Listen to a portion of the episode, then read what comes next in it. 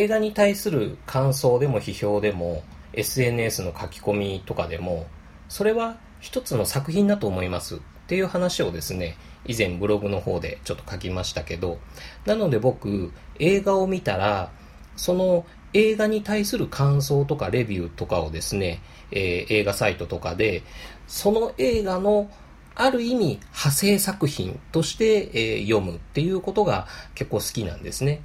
まあいろんなのありますよ。ポジティブなのもネガティブなのも。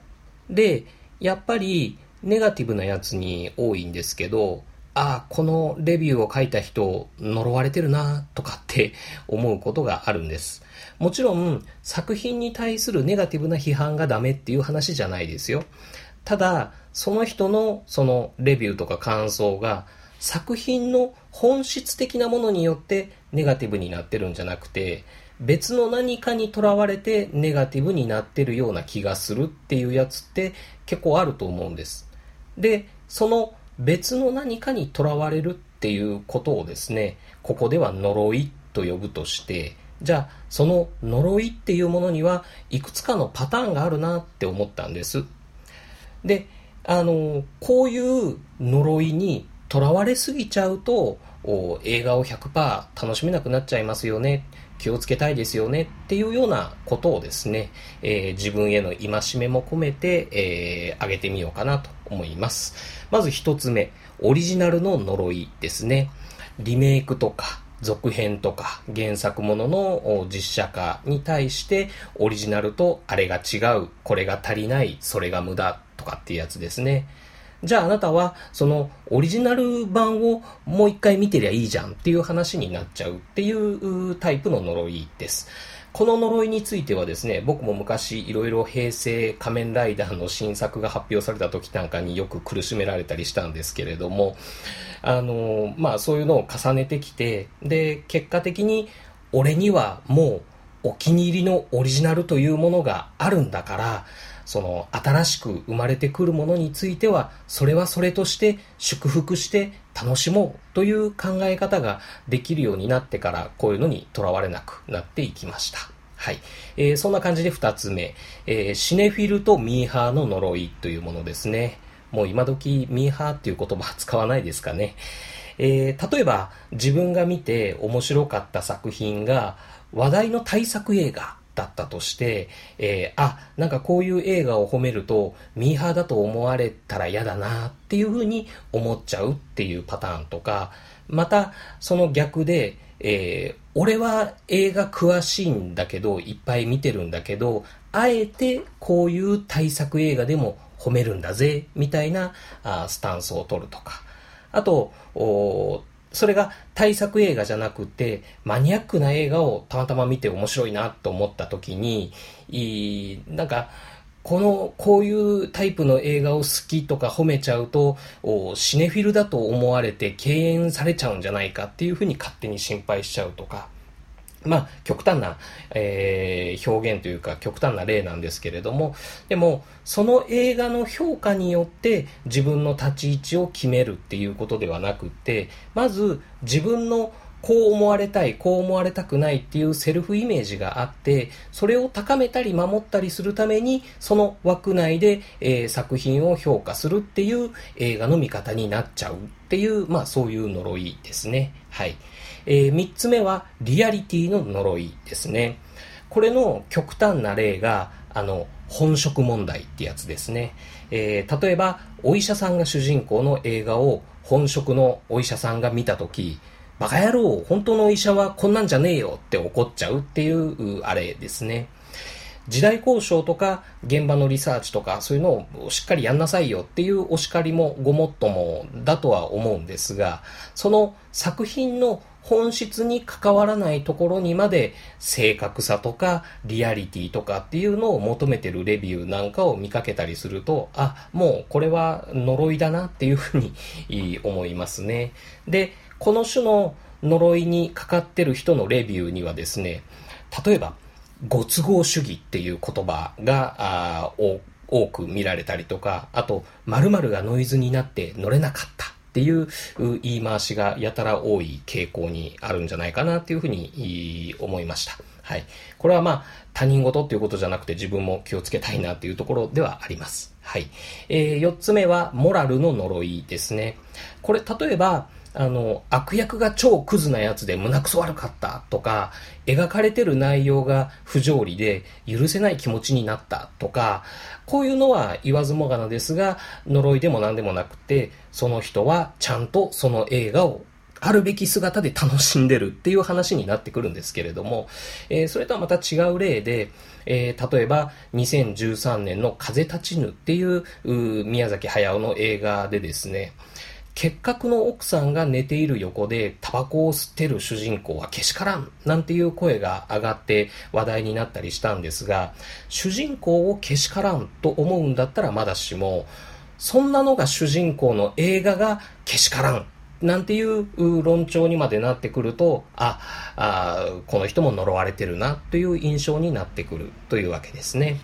えー、そして5つ目、マナーの呪いですね。えー、これはまだまだ僕も呪われちゃってるというか、囚われてるやつではあるんですが、劇場での鑑賞マナー気になっちゃいますよね。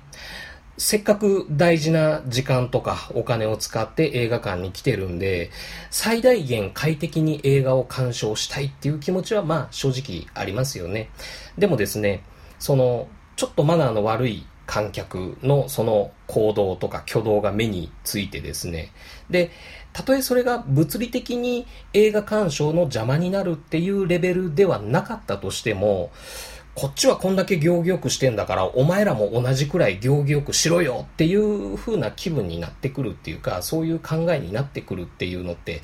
ありませんかね。あの、これは呪いの危険信号なんじゃないかな、なんていう風に思ったりします。あと、その鑑賞後の、例えば SNS とかで、えー、ネタバレ問題ですね。えー、これネタバレだ、けしからんみたいなそういうネタバレポリスになっちゃうっていう問題とか、あとは心ない批判レビューとかを見かけて、それにこう、ムカッときて、えー、そういう批判レビューを上げた人に対して泥試合をふっかけちゃったりするなんていうのも、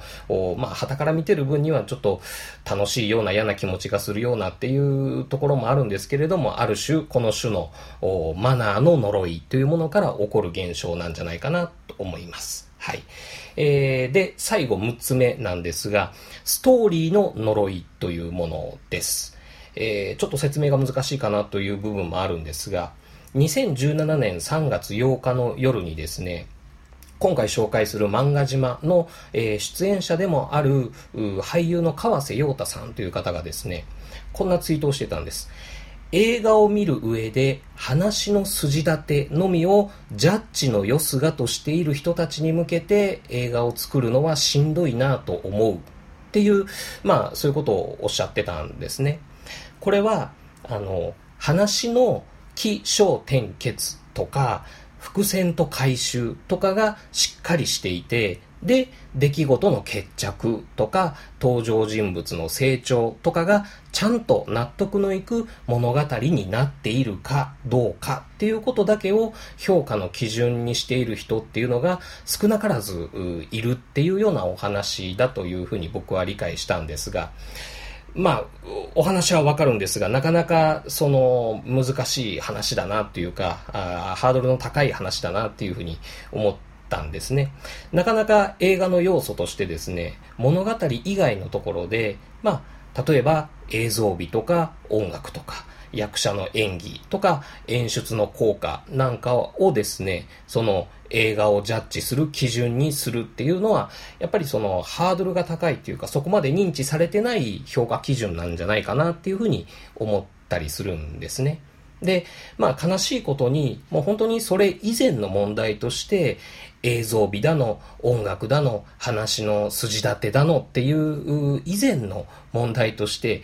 例えば出演者とか、あそういう俳優、監督の知名度とかですね、あと話題性とか流行性とかっていうような部分とか、あとは予算の規模とか。っていうので、その映画を見に行く、見に行かないっていう判断がされちゃうっていうのが、まあ今そういう現実的なとこですよね、なんていうのがあると思うんです。だからこそ、僕たち、その、まあ、ちょっとばかり詳しい映画不安とかが、あそういう映画の楽しみ方とか、あこういうふうに見たら面白く見れるよとかっていう切り口なんかを発信していけたらいいですよね、なんていうような内容のことをリプライさせてもらったりしてました。はい。えー、というわけで、まあ、こういう感覚を持つっていうことで、えー、なんて言うんでしょう。すなわちそれが、イコール映画の楽しみがそがれちゃうっていうことではなくて、あんまりそれにとらわれすぎちゃうと映画の楽しみが減っちゃうよ。だからちょっと頭の隅に置いといた方がいいかなっていう呪いのパターンをいくつか挙げてみたんですが、そういう呪いのいくつかをぶっ飛ばしてくれるような、今回はそういう映画作品のお話です。人島。無人島。無人島。キネマ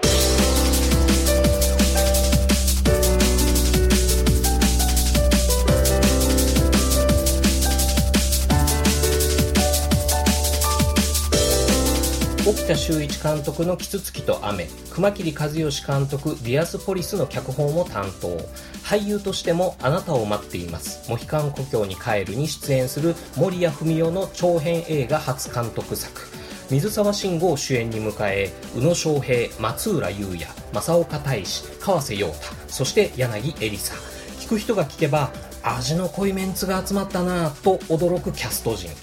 頭がおかしいし見た目もやることもおかしな。5人の漫画家たちが無人島に缶詰されてサバイバルしながらただ漫画を描きまくるという変な映画。ドラッキーなのか前衛芸術的なのかもしくはただのデタラメで作られた映画なのか自分の目で鑑賞するというより自分の体で体験して感じてほしい。まさに Don't Think Feel な機械作。今回無人島キネマでご紹介するのは漫画島。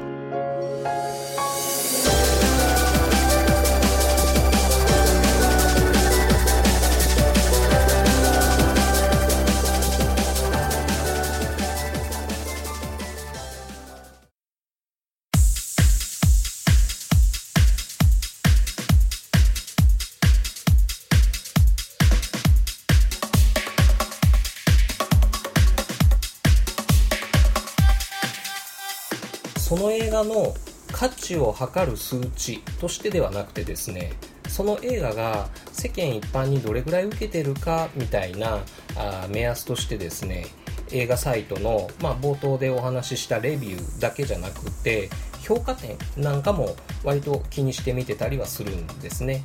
もちろん映画はその自分にとってどれぐらい面白かったか自分が面白く見られればそれでいいっていうのはもちろん大前提ではあるんですけどね。僕は主に映画 .com を使ってるんですが、あオタキングでおなじみの評論家、岡田敏夫もこの映画 .com 使ってるんですって。で、大体評価点の目安としては3.3から3.4を超えてくると、いわゆる一般的に見る価値のある映画であるっていうことなんだそうですが、えー、参考までに現在2017年5月22日現在公開中の作品で見てみますと、えー、ガーディアンズ・オブ・ギャラクシー・リミックスが4.2、えー、クーリンチェ少年殺人事件が4.0、えー、名探偵コナンからくれないのラブレターが3.7、えー、あと邦画の追憶が3.5、えー、スプリット3.4、えー、無限の住人が3.2っていうような分布になってまして、まあ、個人的には、ああ、なるほどなっていう数値に落ち着いてるっていう感はあるんですね。で、今回の漫画島がその中でどれくらいの評価になっているかっていうとですね、えー、これを収録してる5月22日現在2.2という数字をマークしてるんですね。まあ言ってみれば大不評です。えー、この映画 .com で2.2というのがどれぐらいの数字かっていうのを見てみるとですね、えー、タマフルのシネマハスラーで、えー、酷評された作品群と並べてみると、カンフー君でも2.4ですね。えー、あと、ラーメンガール、そして少林少女ですね。これがあ2つとも2.2という、まあ、それぐらいな感じになってるわけなんです。ああ、思ったより漫画島、受けてないんだなっていうふうに思ったりするわけなんですがただじゃあ他の映画サイトではどうだろうっていうことで見てみましたらヤフー映画でのその漫画島の評価は4.1ということでかなり高めな数値になってますしあとフィルマークスっていうサイトでは3.1というふうでこちらは標準的な評価っていうふうに落ち着いてるわけなんですね、えー、つまり作品全体としては賛否両論の現れ方が結構極端な作品っていうことになると思うんですね。で公開当初東京では3月の下旬に公開になったんですがその時からのそのツイッターのタイムラインの反響を見ててもやっぱり絶賛と酷評の振れ幅がすっごい大きいなっていう印象だったんです。でネガティブな意見の代表的なものとしてはやっぱりストーリーがわけわからん。意味わからん。だから乗れなかった。これって作り手の自己満足なんじゃないのっていうような論調というか声が多かったような印象があります。でここまで賛否両論の振れ幅が大きいとじゃあ自分はその中の一体どっち側になるのかなっていうのはまあ単純に興味のあるところでした。はい。ということであのそういう意味で僕は漫画島がその名古屋で、えー、公開されるまでですね、えー、一月半ぐらいあったんですけれども結構ワクワクして過ごしていました、はい、さてそんな牛田は漫画島をどう見たのかどうだったのかっていうことですが僕は面白かったです。はい。えっともちろん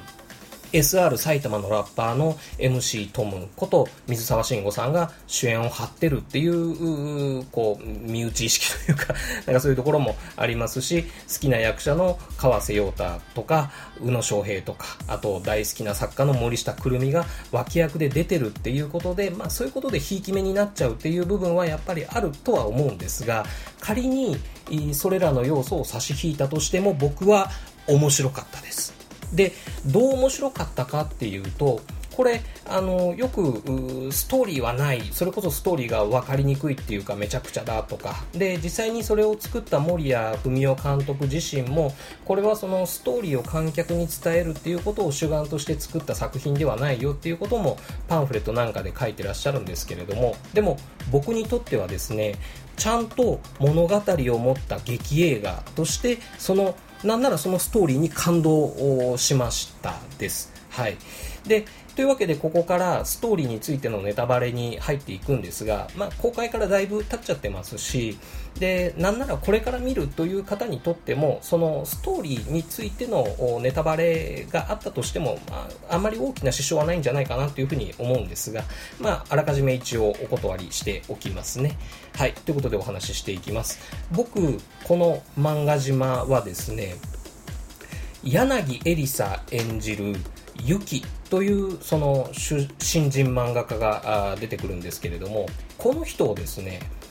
すごい出番の少ない主人公として見るとこの「漫画島」という映画が物語的にスッと入ってくるっていうふうに思うんですね。このユキという人物は序盤と終盤とラストに本当にちょろっとしか出てこないんですがこのユキという女性漫画家がある日すっげえ汚いおっさんの漫画家たちに出会う。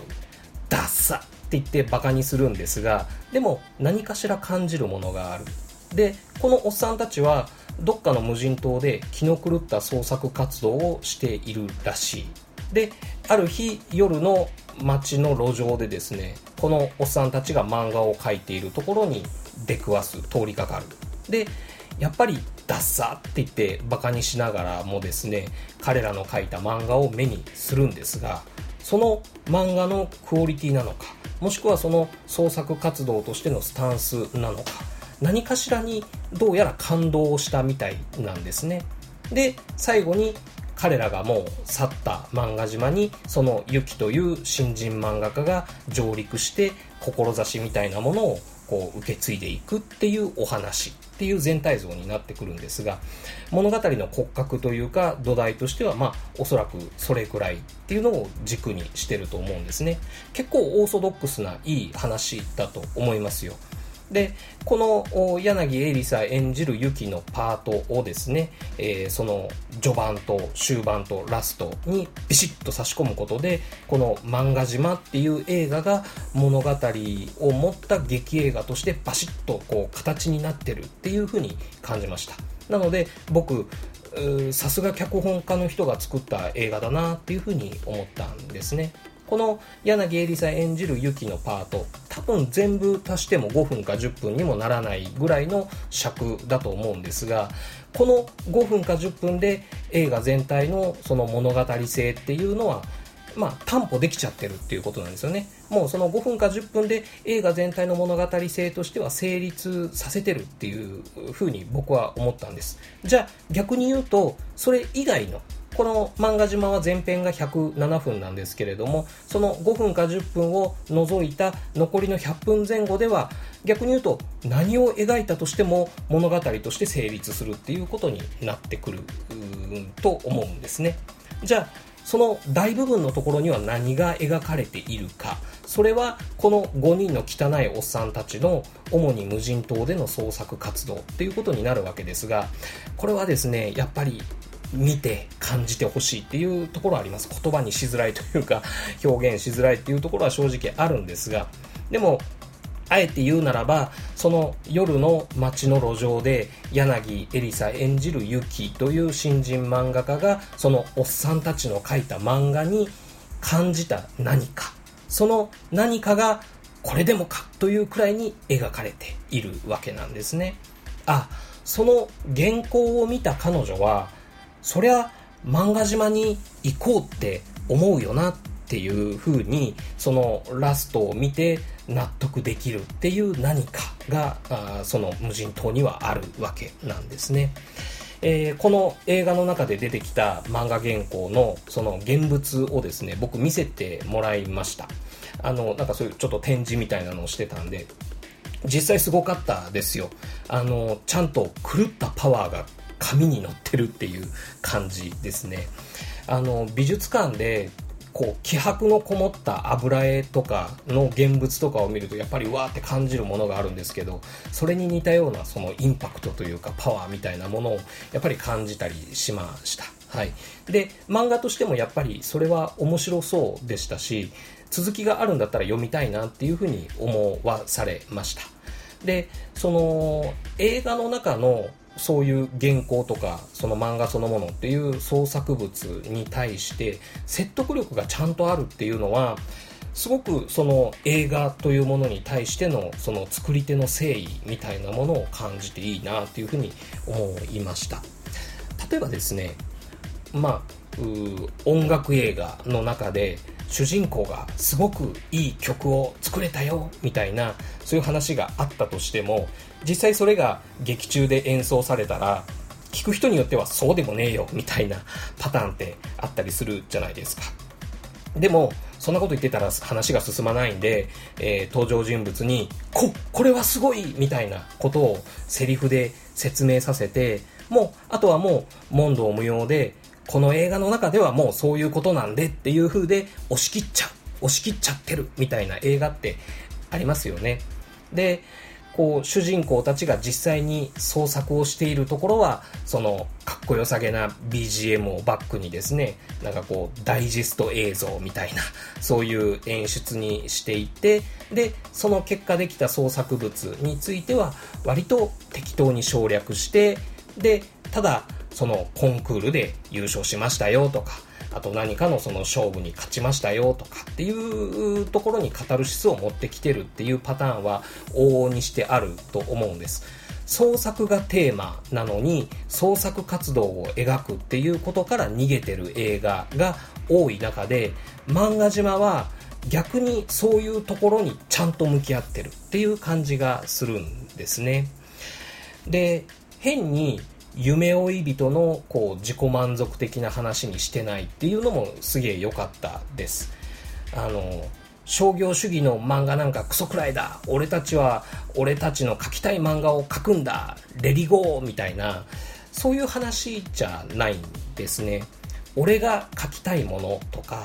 俺にしか描けないものとかそういうナンバーワンもオンリーワンもクソもなくってもう俺そのものをこう原稿用紙にベシャって叩きつけて出来上がったものみたいなこうそれくらい追い込んで絞り出した創作っていうそういうのをですねこう映像と音楽で表現するとこういう感じになるのかなっていう風にすら思えてくるものがありました。あの自己実現とか俺のやりたいこと俺の夢を叶えるとかっていうようなモチベーションではなくてお前ら全員俺の漫画でぶっ殺してやるっていうようなモチベーションっていうか、まあほとんどリビドーですよねっていうところが、あの、すごい見てて元気が出ますよ。なんかですね、あの、塚本慎也監督の鉄夫っていう映画があるんですが、それを初めて見た後の時みたいな、そういう感覚でしたね。こう、ふつふつとグツグツとしたエネルギーが、こう、自分の中に入ってきたみたいな。っていうところがありましたね。はい。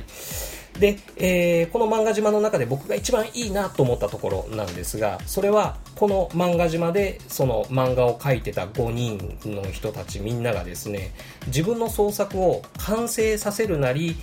蹴りをつけるなりしてですね、で、最後は漫画島を出て、で、その自分たちの作ったものとかがちゃんと世間の風にさらされたっていう終わり方が、すごくあの映画の作り手の潔さみたいなものを感じて本当に良かったです。あの創作って完成して世に出すまではやっぱり自分が最高だって思っていられるっていうふうに言うじゃないですか。なので完成させて世に出すっていうことそしてその結果として突きつけられるものっていうのは本当に怖いことだと思うんです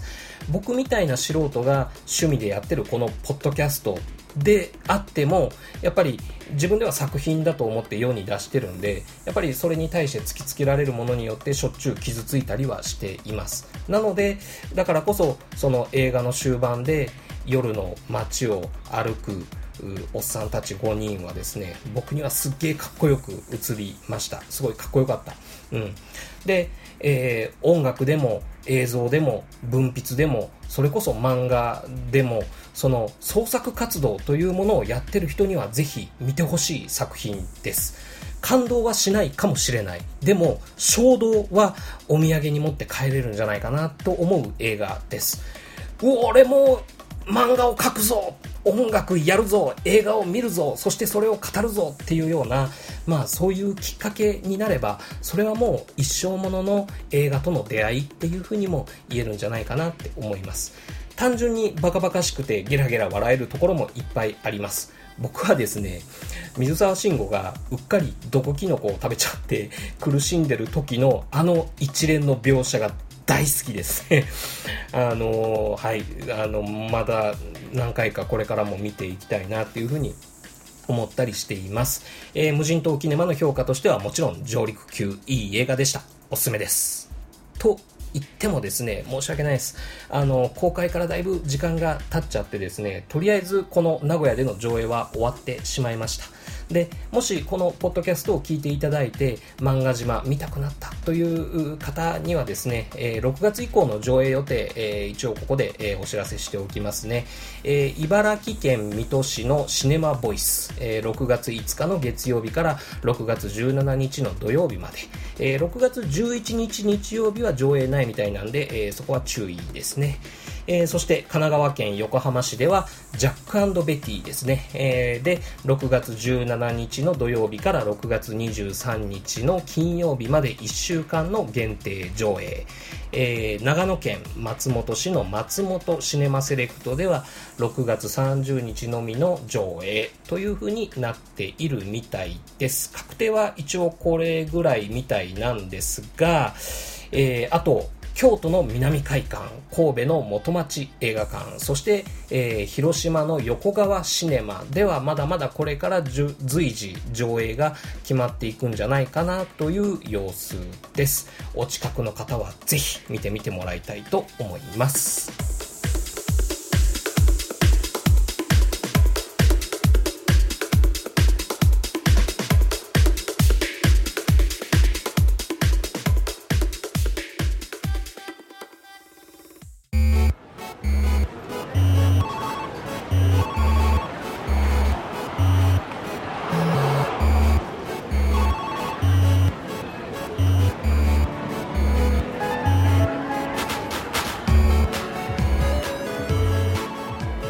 というわけでエンディングです。漫画島。